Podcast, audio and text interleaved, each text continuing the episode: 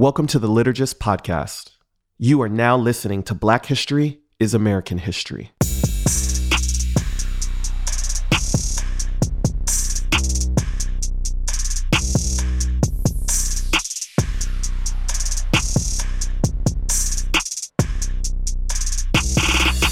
I'm William Matthews. Hey, I'm Propaganda. I'm Nikki Black. And I'm Andre Henry. Today's moment in Black history Malcolm X. El Haj Malik El Shabazz, better known as Malcolm X, was born May 19, 1925. Was an American Muslim minister and human rights activist who was a popular figure during the civil rights movement. He's been called one of the greatest and most influential African Americans in history. Born Malcolm Little in Omaha, Nebraska, he spent his teenage years living in a series of foster homes following his father's death and his mother's hospitalization. Little engaged in several illicit activities, to say it nicely, and was eventually sentenced to 10 years in prison in 1946 for larceny and breaking and entering. And back then, he was known as Detroit Red due to the reddish hue of his hair and fair skin. In prison, he joined the Nation of Islam and changed his name to Malcolm X because he later wrote, Little was the name of the white slave master. And it had been imposed upon him via his paternal forebears. After being paroled in 1952, he quickly became one of the organization's most influential leaders. During the civil rights movement, Malcolm X served as the public face of the controversial group for dozens of years, where he advocated for black empowerment, uh, the separation of black and white Americans, and rejected the notion of the civil rights movement for its emphasis on racial integration. His rejection was mainly based on the idea that African Americans will never actually be treated fairly in the eyes of white America. He expressed pride in some of the social achievements he made with the nation, particularly his free drug rehabilitation program. In the 1950s, Malcolm X endured surveillance from the Federal Bureau of Investigation, the FBI, for the nation's supposed link to communism. In the 1960s, Malcolm X grew disillusioned with the Nation of Islam, and in particular their leader, Elijah Muhammad, expressing many regrets about his time with them, which he had come to regard as largely wasted. He instead embraced Sunni Islam.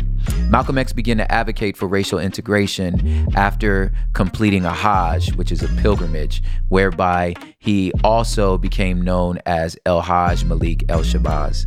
After a brief travel across Africa, he notably repudiated the Nation of Islam and founded the Muslim Mosque Inc. and the Organization of Afro American Unity to emphasize Pan Africanism. Throughout 1964, his conflict with the Nation of Islam intensified, and on February 21st, 1965, he was assassinated by three of its members.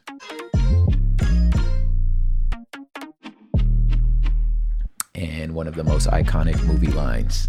Get your hand out my pocket. yeah, that movie was iconic. With movie The one with Denzel? is Washington. Yeah. amazing.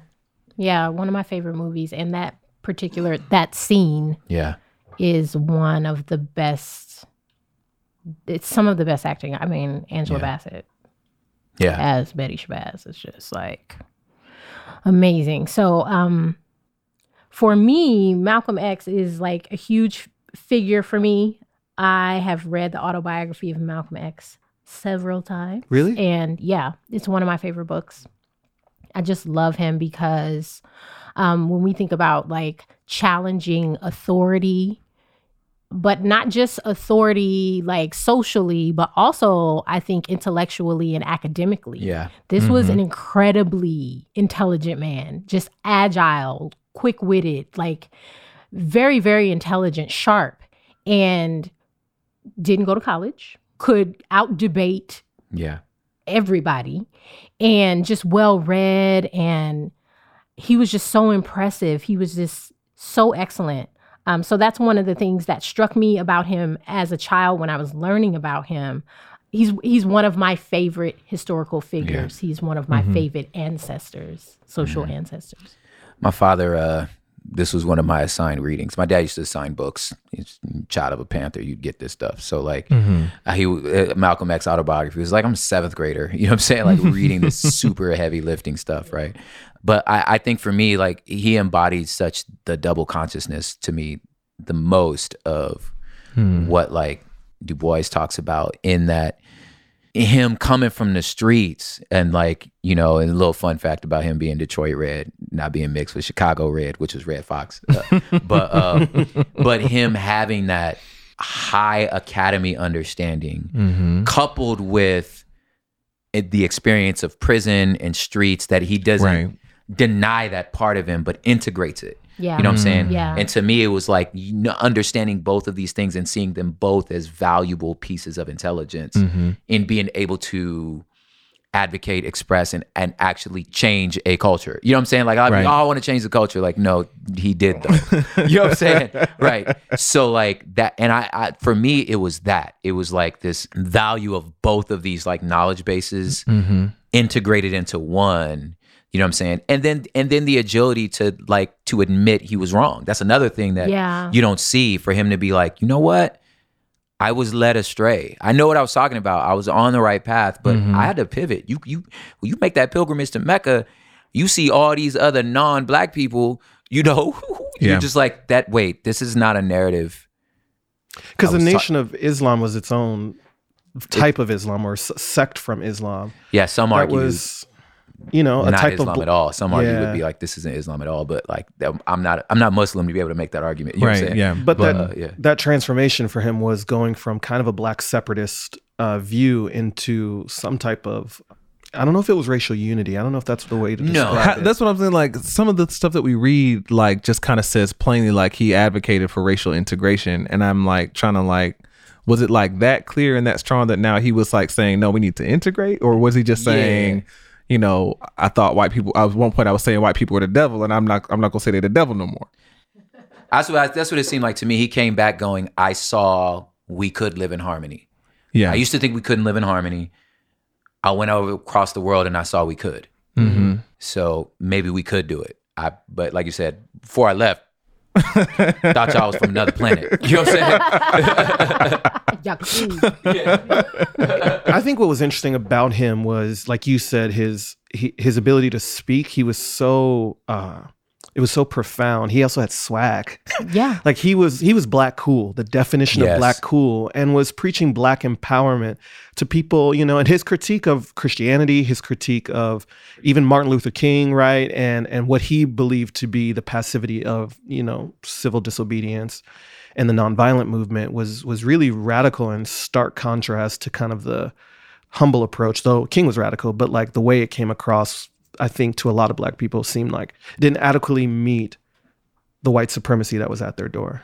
Right. Right. And yeah, he challenged the status quo on so many different levels. I mean, he was just he was street. Yeah, and I He think he chill. doesn't. He don't. At least among black people, we know, but the amount of influence he actually had on Martin Luther King, like I think he don't get credit mm-hmm. for. it. Like he mm-hmm. actually influenced him a lot, Yeah. and made King kind of come home and go, "Wait a minute now, Hold on now.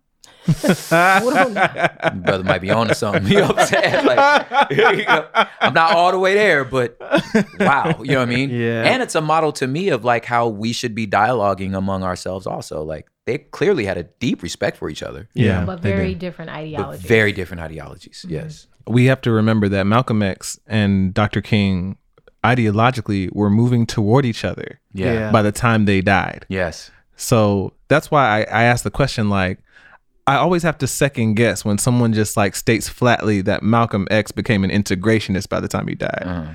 I don't I don't see that. But he at least was like, well, maybe y'all not the devil, you know, yeah. uh, with white people. And Dr. King near the end of his life is going, maybe we're integrating into a burning house. You know?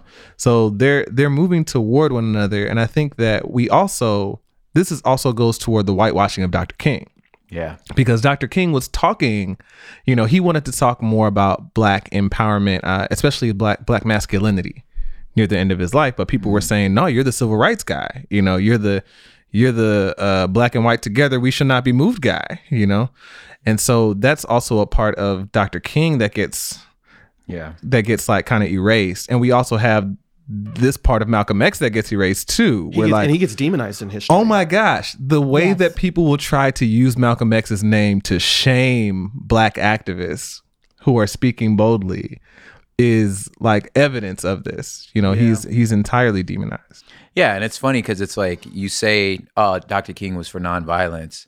The like assumption would be, so you're saying that Malcolm X advocated for violence, Right. And that's not what he was saying. What he was saying was like, "It's on the table."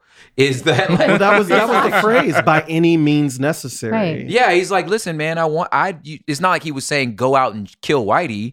You know what Yeah, I'm saying? It's like it's how they're. No, what he's saying is like, I will carry a gun, and you're not going to enter my home. Right. Right. Somebody put their hands on you. Somebody you put, put their your hands, on me. I'm on put my- them. yes, Right. like so. It wasn't. So it's not like this, like you said, this like foil for each other. that, Right. like he was all peace, he was all war. No, he was just saying like, no, there is a time that I will defend myself. Which, mind you, like most white Americans would agree with if they were talking about other white people, right? Yes. Like, there's not a question when we start talking about the Second Amendment, you know, among many white people, white Americans, that like, oh yeah, you're going to defend your house, you're going to defend your family, all that kind of stuff. Yeah. We only start having that conversation about who's going to respond to oppression and stuff nonviolently when we start talking about what black people can do for their freedom. So true.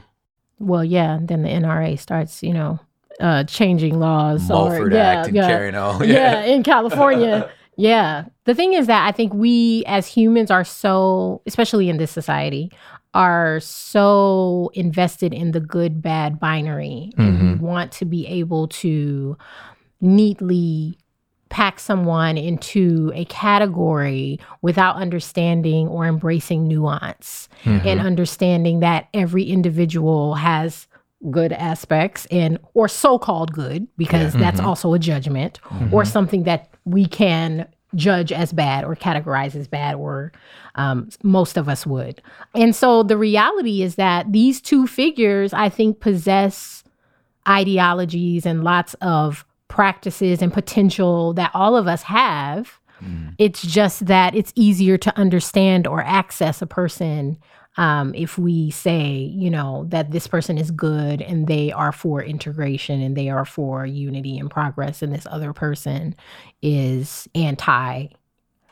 Also, you know, white people want to feel oppressed and want to feel bullied so bad. Want to just be so. Malcolm X was perfect for that. Like, look, he's saying, you know, we're well, yeah. Well, what about? Well, I mean, he's saying. It's like, all right. like, okay, dude, yeah, I think that white America insists on getting the benefit of the doubt. And Yeah. that's what's in their frame is saying, like, you know, is the idea of white innocence. And so, since Dr. King held that wide open, they're like, oh, he's good. yeah, Uh, But people who are deeply suspicious of white America Yeah. and, and cynical about white America, they're like, oh, no, no, no, they're bad. Right. Um, and that's also why we don't talk about Dr. King's cynicism about white America by the end of his life. Yeah. you know, yeah, talking about pivoting, like you know, I'm giving I'm giving Malcolm X the crown for being willing to pivot. Like, right. Dr. King pivoted too. You know what I'm saying? To be like, man, like like you said, like integrate. That's his phrase, right? Integrating into yeah, a burning that's house. him. That's his phrase. Like, man, this I don't know if, if I really want to go there. Yeah. Yeah. Mm-hmm. And I think that, you know, we have to hold that, we have to hold all of that in context when we talk about Malcolm X because like the stuff that y'all were saying, like he, my, one of, one of my favorite quotes from Malcolm X is if a man puts his hand on you, send him to the cemetery. Yeah. Mm-hmm. And, you know, if you're not thinking in context and you're just like, oh, wow, that's kind of extreme. But imagine, I mean, like at the time, Yeah, you don't. not at all. This isn't 1962, fam. Like, Yeah, if like- it was 1962, that is the most logical. Yeah, answer. it is the it is the logical thing to do. And to me, I just see Malcolm X just saying we are Americans too. Yeah. Mm-hmm. These white Americans would by any means necessary defend themselves. And he appeals to the same tradition. It's interesting. Dr. King and Malcolm X are both appealing to American like ideology, Yeah. American traditions. Malcolm X is just saying, listen, like uh y'all applaud Patrick Henry when he says give me liberty give, Right. give me liberty or death I'm just Like, saying it's on the table. I That's just- all I'm saying. I- yeah. exactly. Right, right. I think these two figures too are just incredible. You mentioned archetypes, but I think specifically for black masculinity.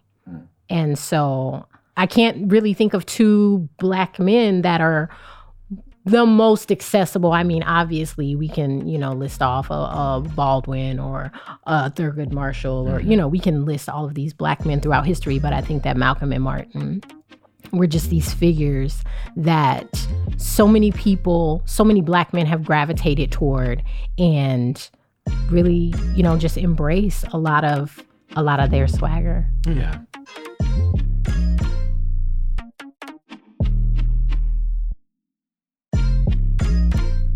Thank you for listening to this episode of Black History is American History.